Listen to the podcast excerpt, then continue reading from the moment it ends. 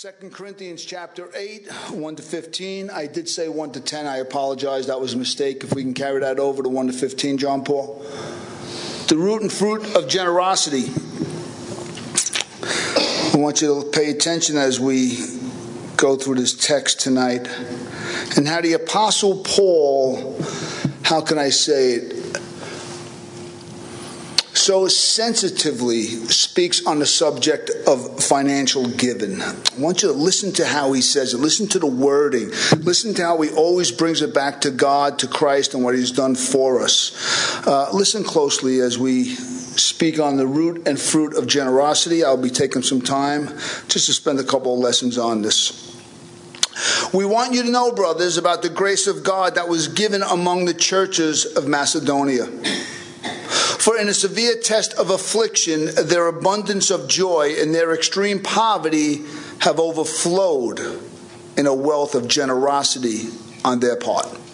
For they gave according to their means, as I can testify, and beyond their means, of their own accord, begging us earnestly for the favor of taking part in the relief of the saints.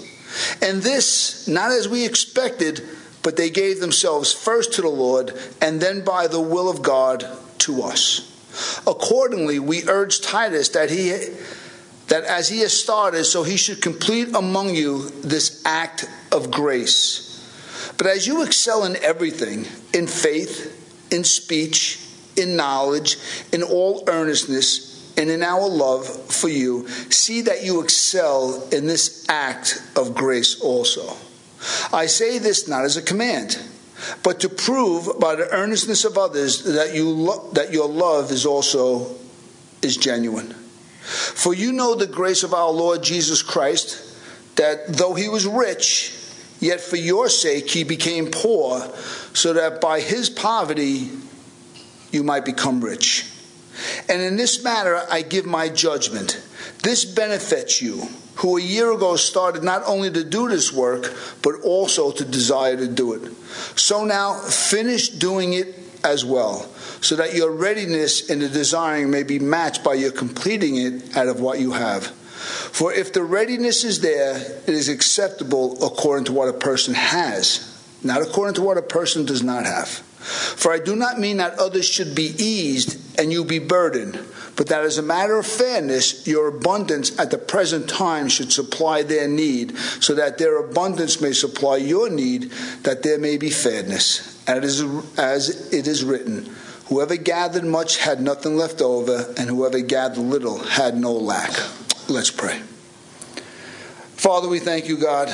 We thank you for everything you've given us, Father God. You've given us Christ. You've given us redemption. You've given us salvation. You've given us the gift of the Holy Spirit. You have given us of your word. You have given us of your presence in our hearts 24 7.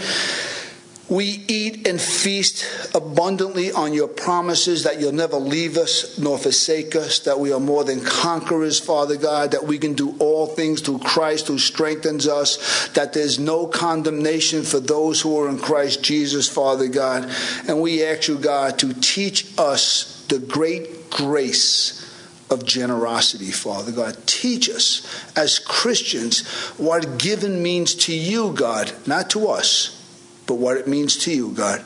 And help us in this grace, Father God, to be abundant, to be rich in giving, to be over generous to your people, Father God, at all times and in all places and in all matters, in Jesus' name.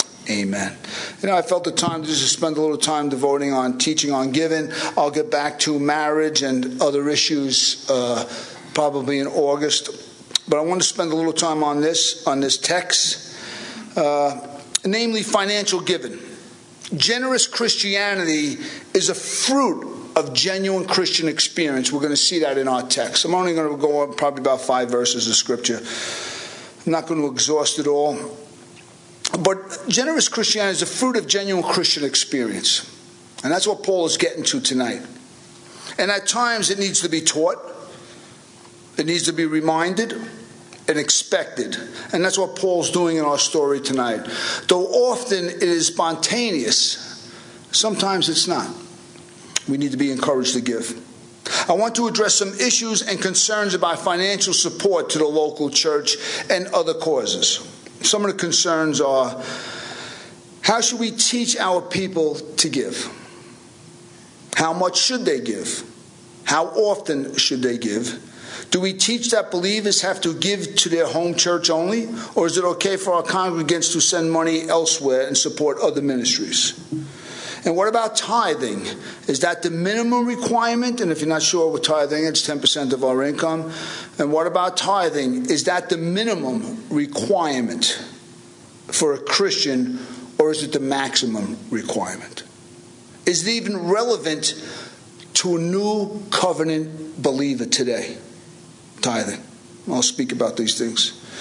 In many ways, the Bible remains frustratingly vague when it comes to our most pressing questions about stewardship, financial stewardship, and generosity.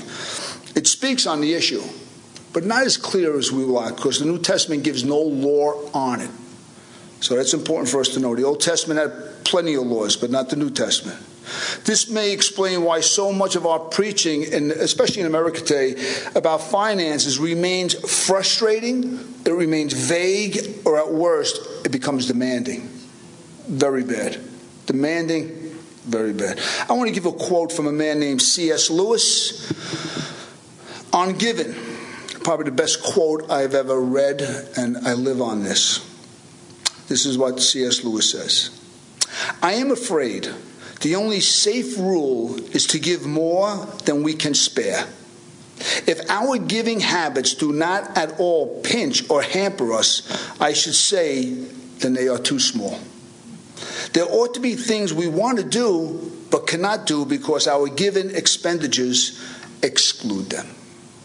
I think that's a really good para, uh, barometer to understand giving. There's no demand there. But put it this way what C.S. Lewis is saying is that giving at times should hurt. It should. We should forfeit other things in life at times to give. And that's the point he's making here. This definition is as good as I've read, as I just said, and truly exemplifies a godly attitude concerning generosity. Sadly, what human nature is really after is this. You ready? I want everybody's attention because when you start speaking on money, people start going through pamphlets. They start going through the texts. You know, this doesn't people people leave and this is what happens. I'm going to be, you're going to get a real minister today, okay? I'm going to be real. So, just like a couple of weeks ago when I spoke on sex, nobody slept through that sermon, I can tell you that, all right? But why is it with money? Why is it with money? People, as Martin Luther said, the last thing sanctified in a Christian's life is the pocketbook. You can have everything, Lord just don't ask me for the pocketbook. But sadly, what human nature is really after is this what's the least I can give and still honor God? What's the least I can give and get away with it?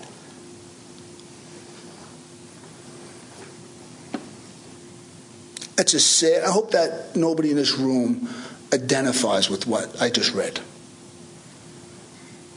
What human nature is really after is this what's the least we can give while still honoring the Lord with our finances? I believe our text tonight shows us the right way to approach financial support for the Christian ministry. And I say the right way because it's not an emotional appeal to give. I love that. I'll spend a little time on application with that. Nor is it a guilt trip for not giving. Paul never goes there, he never touches upon emotions. It's always theological, it's always what Christ has done for us. Nor is it some power trip for those who give above and beyond. Pastors have to be careful when people start waving big checks around. We've seen that before as a way of buying into something. Got to be careful of that or some false promise. By giving, guess what? The kingdom of God is going to be thrown at you. Just give and you'll never lack anything. That's not true either. And we're going to see that none of that's in this text tonight. As a matter of fact, it's not in the New Testament, it's not even in the Old Testament. But Paul, Paul teaches the natural outgrowth, the natural outgrowth of properly based faith in Christ. This whole text is not about giving. It's about what Christ gave to us and how we give from that. It's theological in its essence. It's tied into what God has done for us, what Christ has done for us, what He's doing for us, not what we can get out of God. If He only gave, you, you'd never suffer. The things you can hear in Christian circles when it comes to giving is, is, is blasphemous because it goes against the cross and what Christ has already done. What Paul is reminding people is what Christ has done for you. Now others have a need. Guess what we do now? We meet the others' needs. That's what we do. Let me explain. Paul is writing to a church called the Corinthians, Second Corinthians. It's around Athens today.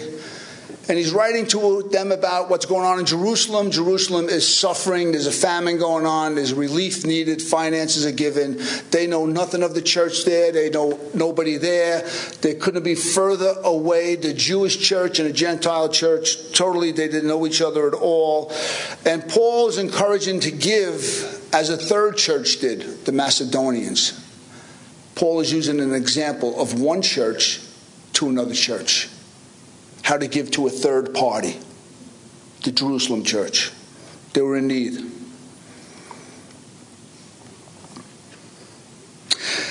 Let's go to our text. I'm only going to do five, five verses over here, and we'll go to 8, 8 1. We got that up there? Okay.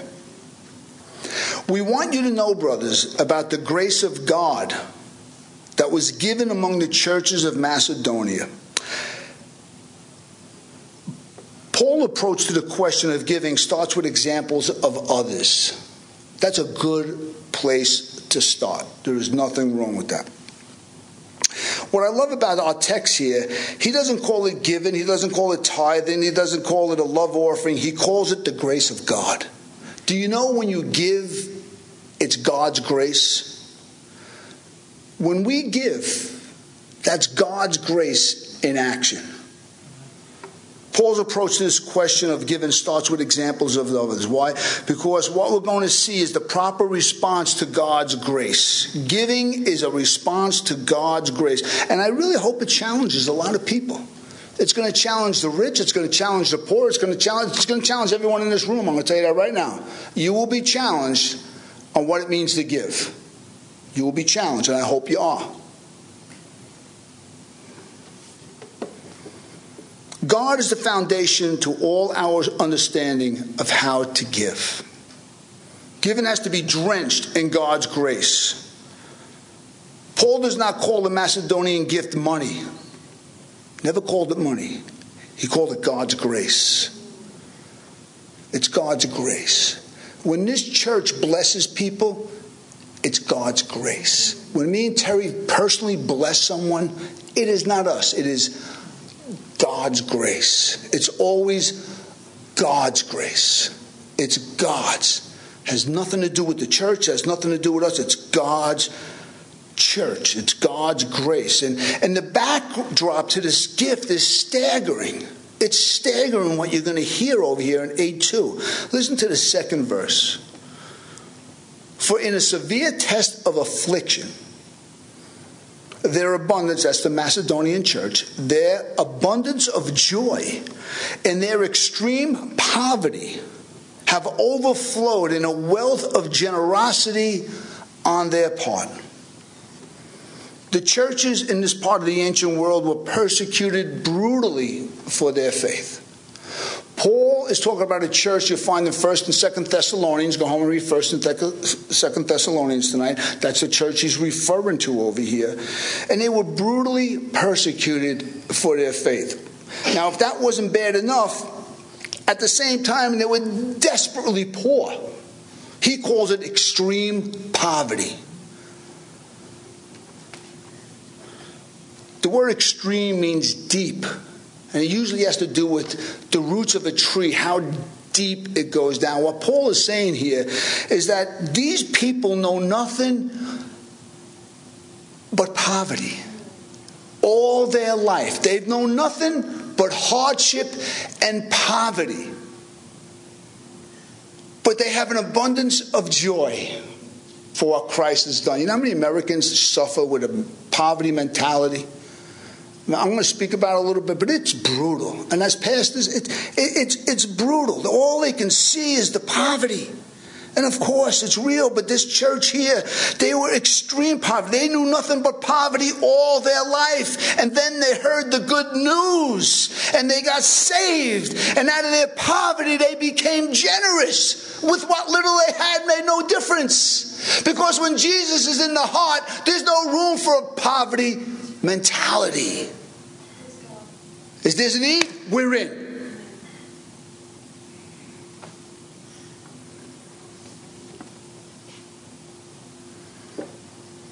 all these new believers knew in life was poverty. They were born in poverty, they were raised in poverty, they got saved in poverty. The, Paul wasn't telling them that they're going to prosper one day. He's not telling them any false hopes, but we got to keep them coming to church, so we got to lie to them. No, they were saved. You want someone to come back to church? If they're saved, they'll come back. And if they're not, they'll leave. And they'll go to another church that doesn't challenge them at all. But even in extreme poverty and even in extreme persecution, it couldn't stop the great joy they had in Jesus. Couldn't stop it. They didn't say, well, you know, Paul, we're having a hard time.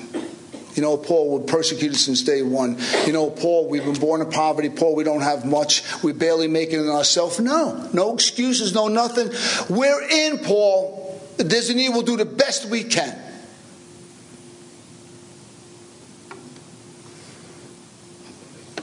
Even though they had nothing, they found something to meet the needs of others. That's incredible.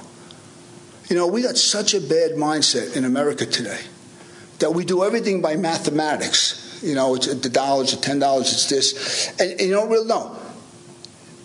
It makes no difference what you don't have. It's why we give anything to God. That's all that counts. From a dollar, it makes no difference. We give out of our poverty, it makes no difference. God sees the giving and why we give. Even though they had nothing, they found something to give. And they gave it joyfully, they gave it. These Christians were not trying to figure out what is the least to give. These Christians enjoyed giving it all. Did you ever experience the joy of giving when you don't have much? I want to ask you that. I'm going to ask you now. Do you know the joy of giving when you don't have anything? That's what this church did. They had nothing, but they gave it all joyfully. They heard the need and they gave. You see why? Because abundant joy overcomes a poverty mindset. Abundant joy of what Christ has done. They were so consumed about their sins being forgiven that this other, these were lesser matters. They weren't, they weren't concerned about the day to day. Of course, they were concerned. But when it came to generosity, even this poor, persecuted, embattled church was able to be abundantly generous because of the overflowing joy they had in Christ.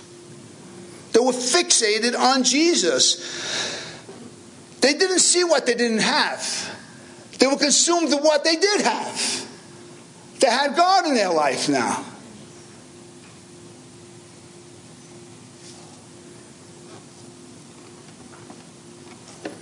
Wealth of generosity, he calls it. And as I just said, there's something special when we give out of lack. There's a certain sweetness to it. God is watching and He understands when we're reaching and meeting the needs of other people, even when it's hurting ourselves. God sees that. Paul says over here,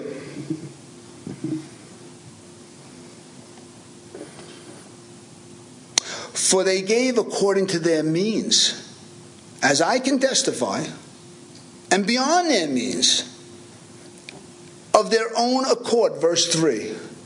We got that up there? Of their own accord. Let me tell you, verse 3 qualifies the quantity. All he says is they gave abundantly. He didn't say how much they gave. But now he qualifies it. Listen to what we qualify. According and beyond. They went the extra mile. This is a church that heard the need and they went the extra mile. As C.S. Lewis said, it somehow disrupt their life, even temporarily. Temporarily, it disrupted their life. When's the last time you gave and you gave up a cup of coffee? Let me put it this way.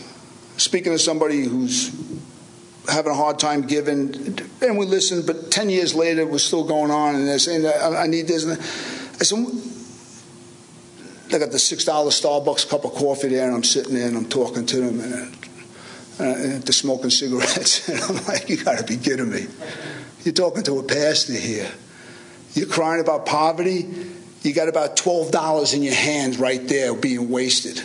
But you want God to meet all your needs and all this kind of stuff. So this is the kind of stuff we got to deal with. This church went the extra mile.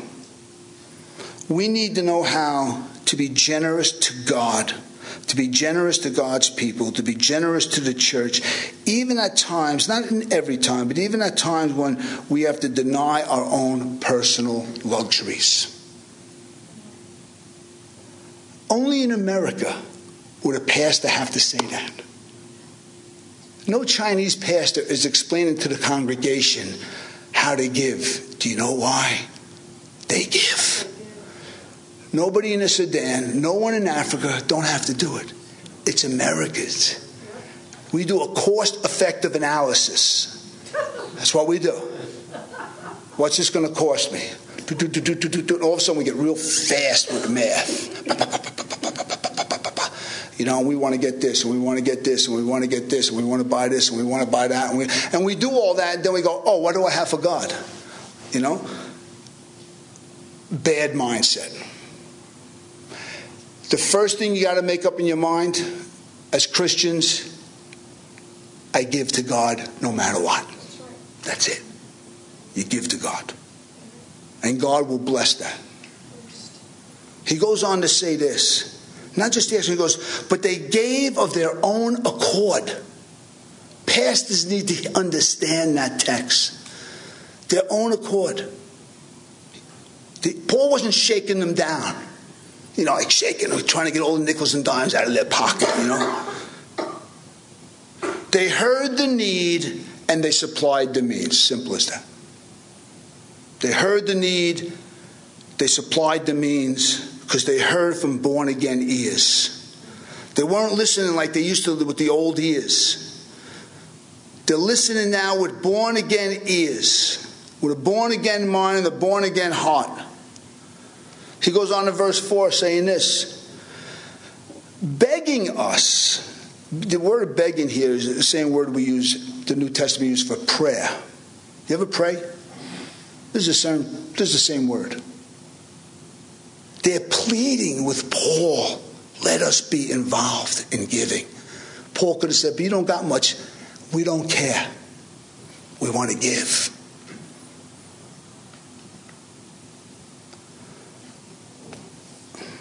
Begging us earnestly for the favor.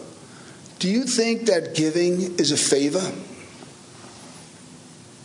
The favor to be involved in the support of the local church. They're doing that of their own accord. There's no coercion going on. There's no strong arming going on. He's speaking to the soul that's been saved. And you know why he's doing that? That's all you need. Coercion is out. Manipulation is not. There's no burden here. There's no pulling of the teeth. There's no emotional manipulation going on. This is a congregation where the gospel of grace went so deep into their hearts. Listen to me. This is a congregation where the gospel of grace went deep into their hearts, where poverty could not touch it. They were thinking more about being saved than they were thinking about being poor. What a shame to American Christians. This, the, the Macedonian church of 2,000 years ago is standing up against an American church and saying, Look what you're not doing. 2,000 years later, their example is still challenging us today.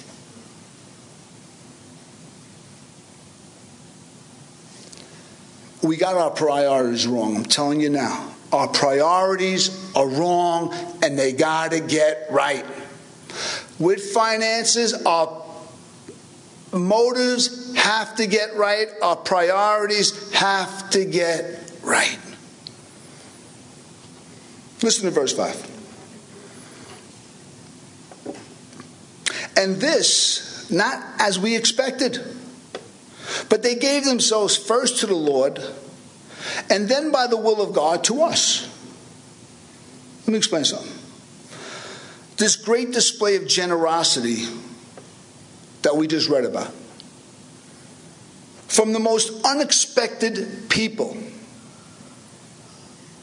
First of all, they're being persecuted. Their life is on the line. That's what it means.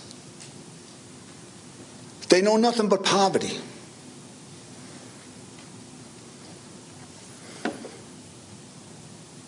These were the most unexpected people. Even Paul was surprised. Paul saying, like, you got to be kidding me. We passed the hat around. He's looking at the hat. He's like, you got to be kidding me. Where did, where, where this money come from? We, we, we, we didn't even expect this. This is beyond our wildest imaginations. He's like, I can't believe God's grace has gone so deep into their hearts.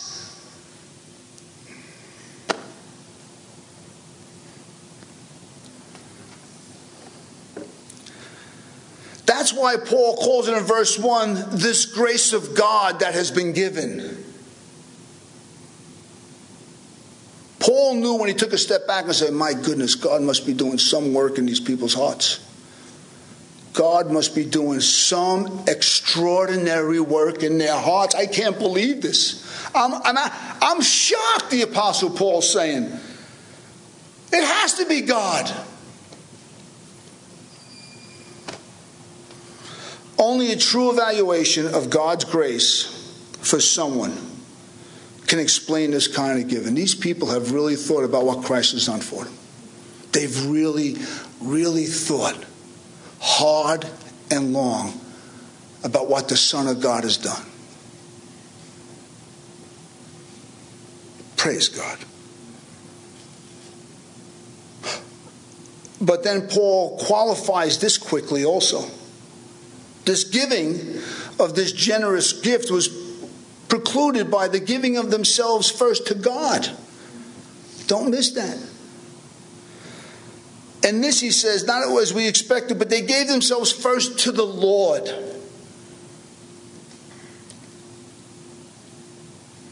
They were slaves of God now. First and foremost, first to God.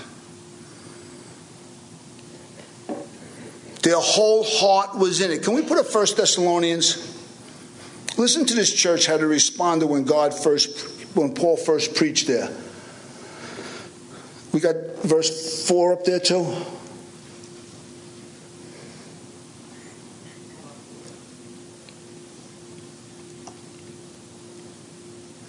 Actually, I think that's Ephesians. right, here we go. Uh, no, that's cha- chapter 4. Chapter 1, John Paul, my fault. I want you to read this. Yeah, here we go. Four and five. For we know, brothers, loved by God, that He has chosen you Because our gospel came to you not only in word, but also in power, in the Holy Spirit, and with full conviction. That's why Paul understands. Paul knows somehow what's going on in their hearts because they've been chosen by God.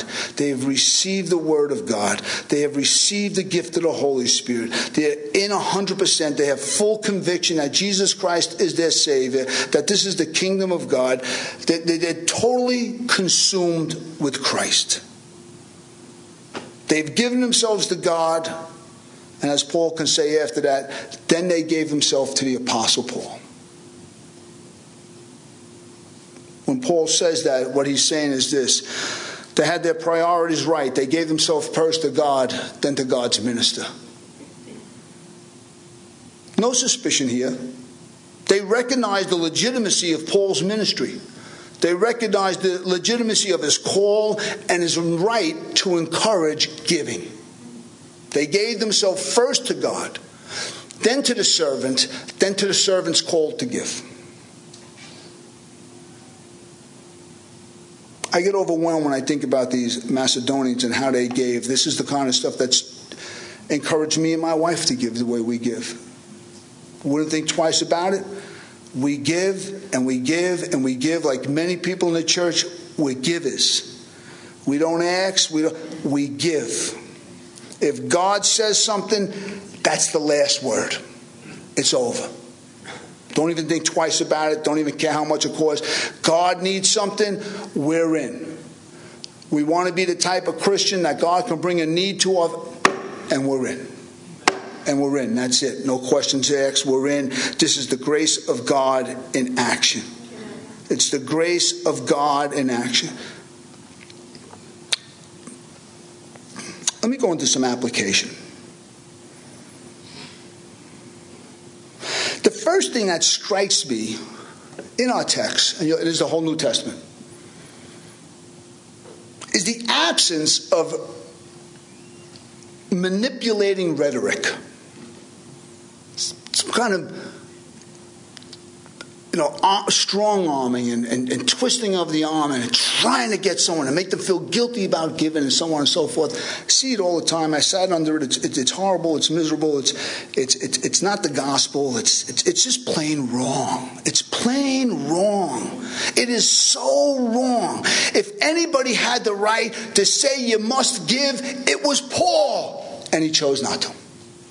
Instead, he pointed them to the need and what Christ has done for them, Holy Spirit took care of the rest. So much so that Paul had to say, "Oh my goodness, I can't believe this."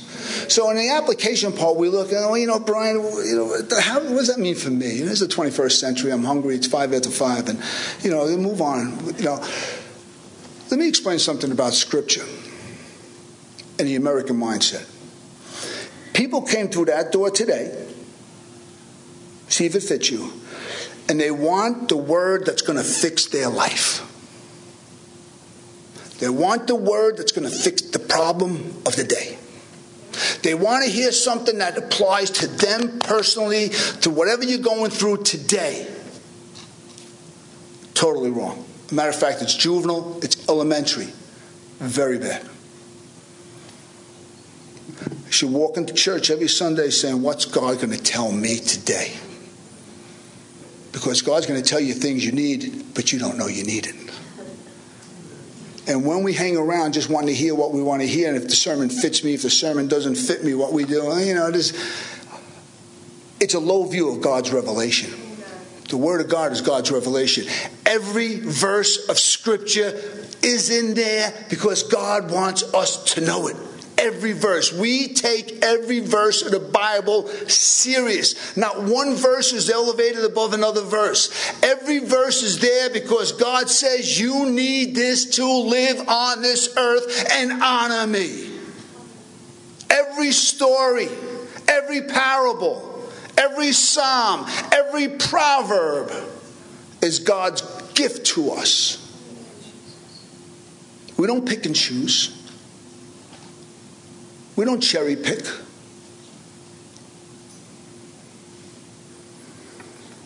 No manipulating whatsoever. He just speaks to the born again conscience. He instructs God's people in giving. That's all. And if we give examples of giving, that's fine. This is still the example today. Lesson two.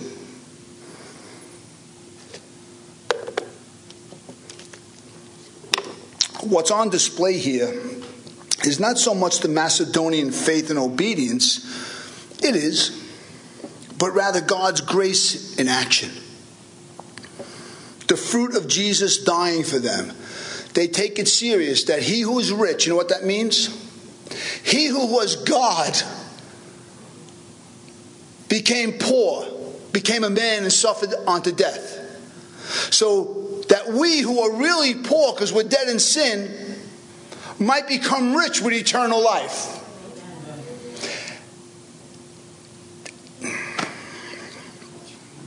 If that doesn't get you to be a giver, nothing ever will.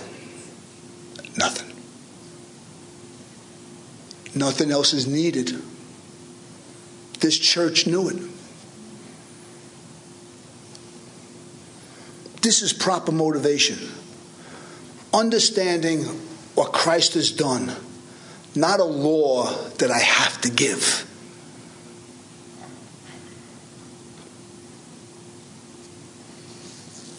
Number three,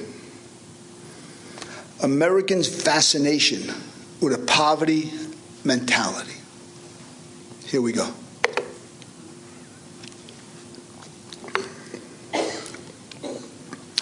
What's a poverty mentality? It's hard in America to see so much excess, so much wealth, so much luxury. And not be part of it can be very, very painful. And it can get greed in the heart. It can make us do things we don't want to do, say things we don't want to say, desire things we should not desire.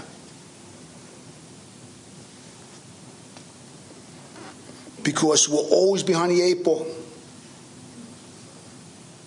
The uh, Macedonians were beyond poor. That's all they knew was poverty. But when Jesus came into their life, you couldn't find the poverty mentality anywhere in the church. Anywhere. And a poverty mentality is this unless I have, I cannot possibly be happy. Consumed.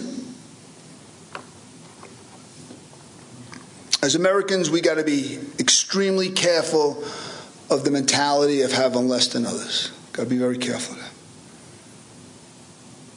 This attitude of mine overcomes the joy of the heart. The Macedonians had it right. Yeah, they were poor and they were getting beat up and persecuted to the point of dying, but they didn't lose the joy. I'll ask you this Everybody in this room. How easily is the joy of the Lord stolen out of your heart? How easily? When something goes wrong, how easily is the joy of the Lord stolen out of our hearts?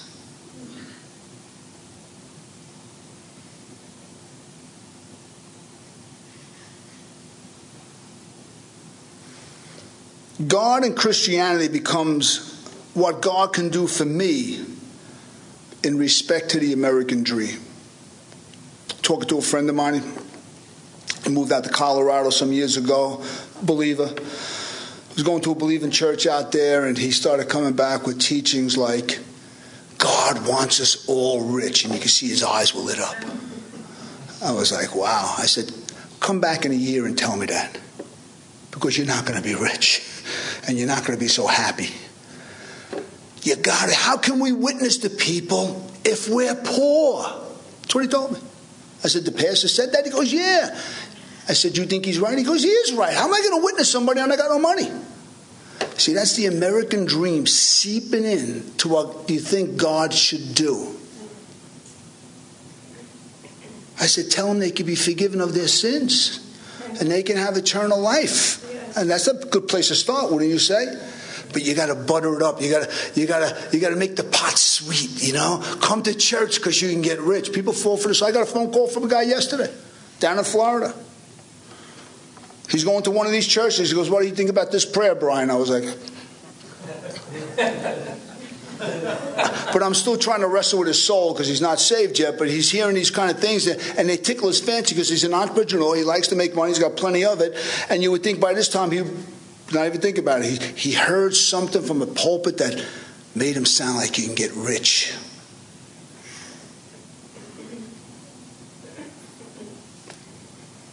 God is not about the American dream. God is here, look at me, everyone, to trample all over your dreams. Those dreams choke the life of God right out of us. And you can be happy every day if Jesus Christ is God in your life. Don't allow lack to steal the joy of the Lord. Don't allow the fear tomorrow to steal the joy of the Lord. Don't allow what others have to steal the joy of the Lord. Don't have what you had at one time but you don't have today to steal the joy of the Lord. Don't let anything steal the joy of the Lord. And you know what can steal the joy of the Lord? Success can steal the joy of the Lord. The Apostle Paul talks about that. 1 Timothy chapter 6, he says, Many people have shipwrecked their faith in the pursuit of money. He's talking about believers. For the pursuit of money is the root of all sorts of evils. So the love of money is all sorts of evils.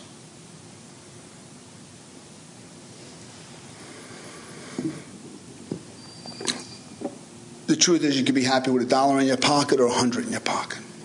You can be happy with nothing in your pocket and sad with a thousand in your pocket. The joy of the Lord is where it's at and the ability to stand with that great proverb Father, just give me my need. Don't give me too much that I'd forget about you. Don't give me too little that I would steal and blaspheme your name. Just give me my portion for today. That's all. That's it.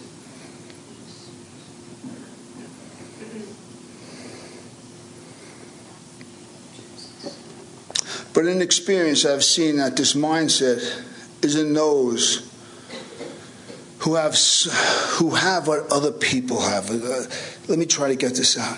We have to keep our eyes totally fixed on Christ, not what we think the culture said, well, we should be in a better place. Or I should be there, or I was there, but now I'm here. You see, when Jesus comes into your life, He steps all over your dreams. He steps all over past experiences. He goes, It's a brand new life now. You're a new creation. I'm doing a brand new thing. I'm putting a brand new value system into your life. You're not even going to know the upside to the downside anymore. I'm reversing everything.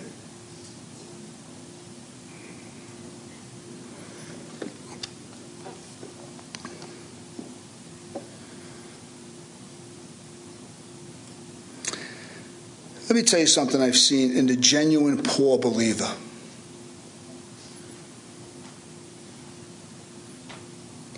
They're often the most generous people in the church. Most generous. In proportion with their income. You know how sweet that is to God?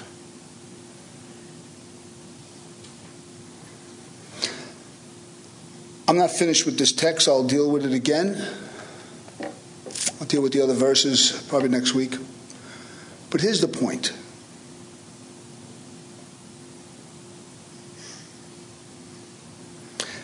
The sermon is not about giving, so to speak. The sermon is why we give.